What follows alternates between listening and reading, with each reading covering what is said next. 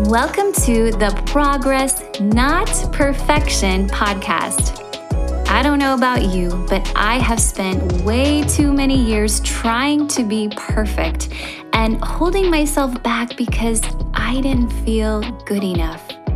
But recently, I started to fully grasp what it means to receive the incredible gift of God's grace. Now I desire more than anything to be more like Him.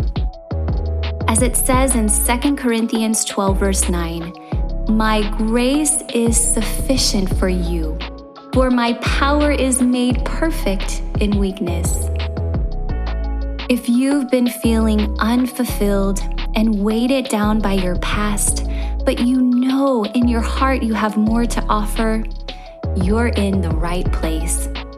My name is Cherie Haynes, and each week I'll be sharing Bible verses and words of encouragement. You, my friend, are here for a reason, and I can't wait for you to begin letting your amazing light shine. Now, let's go ahead and jump into today's show. Hello and happy Monday. I hope that your day is off to a great start. And um, this week's verse of the week is going to be Second Corinthians 5, verse 17. If anyone is in Christ, he is a new creation. The old has gone, the new has come. And I just love this verse so much. And, and I really think it's just so, um, you know, this one really represents what I'm trying to say in this Progress Not Perfection podcast because I know I've mentioned this before, but so often I feel like we hold ourselves back because of our past mistakes and and we forget that we are a new creation in Christ. The old is gone. You know, that is washed away. God washed away that sin the moment that you came to him, confessed your sins and ask for his forgiveness. It is no more. And we can move forward now in this new identity in Christ. And I think that we forget that so often, where maybe we remember it for a small time and then it just starts creeping back. And, and I truly believe that is the devil just putting that constantly in our ear, just telling us, you're not really saved you know you're just going to make the mistake over and over again. You always mess up, you know, and it's he's constantly trying to bring us back down, but we have to turn to God's word. And this is what he says.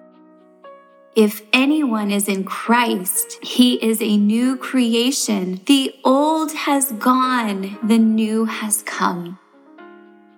And um, I wanted to give a little bit more context. So I also want to read um, a little bit more in Second Corinthians, and um, there is a section called "We Are God's Ambassadors," and this starts at Second Corinthians verse eleven.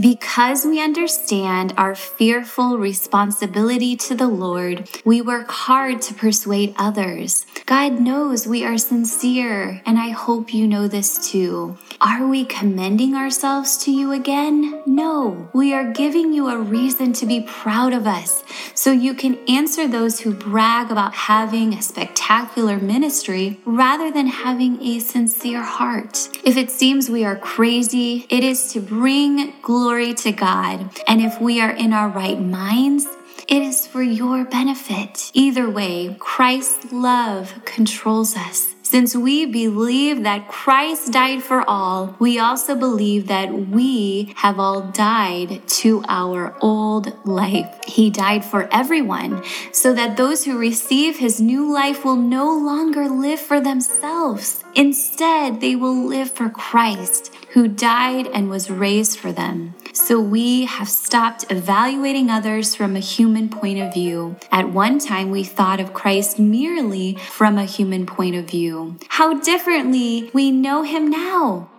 This means that anyone who belongs to Christ has become a new person. The old life is gone, a new life has begun. And all of this is a gift from God who brought us back to himself through Christ. And God has given us this task of reconciling people to him. For God was in Christ, reconciling the world to himself, no longer counting people's sins against them. And he gave us this wonderful message of reconciliation. So we are Christ's ambassadors. God is making his appeal through us. We speak for Christ when we plead, Come back to God. For God made Christ, who never sinned, to be the offering for our sin, so that we could be made right with God through Christ. Is that not just so miraculous? It just, you know, it gives us a reason. It just reminds us we are here because of Christ and we go out and serve for Christ. You know, this is a gift from God because He brought us back to Him through Christ. And He has given us this task of reconciling people to Him. That is why we're here. We have to shout this message from the rooftops so that people understand that they don't have to be tied down any longer by the chains of their past. They too can be a new creation in Christ. And I just ask for you to please share this message with someone who needs this reminder. Or maybe they've never heard this. Can you just imagine the impact you could have on their life by sharing this message of hope with them? So I know there's a lot to this, and you might want to listen to this one multiple times this week. I know I will be, but um, I'll just repeat the verse of the week, you know, the verse that I do want us to meditate on um, that sums it all up. Again, Second Corinthians 5, verse 17. If anyone is in Christ, he is a new creation. The old has gone, the new has come.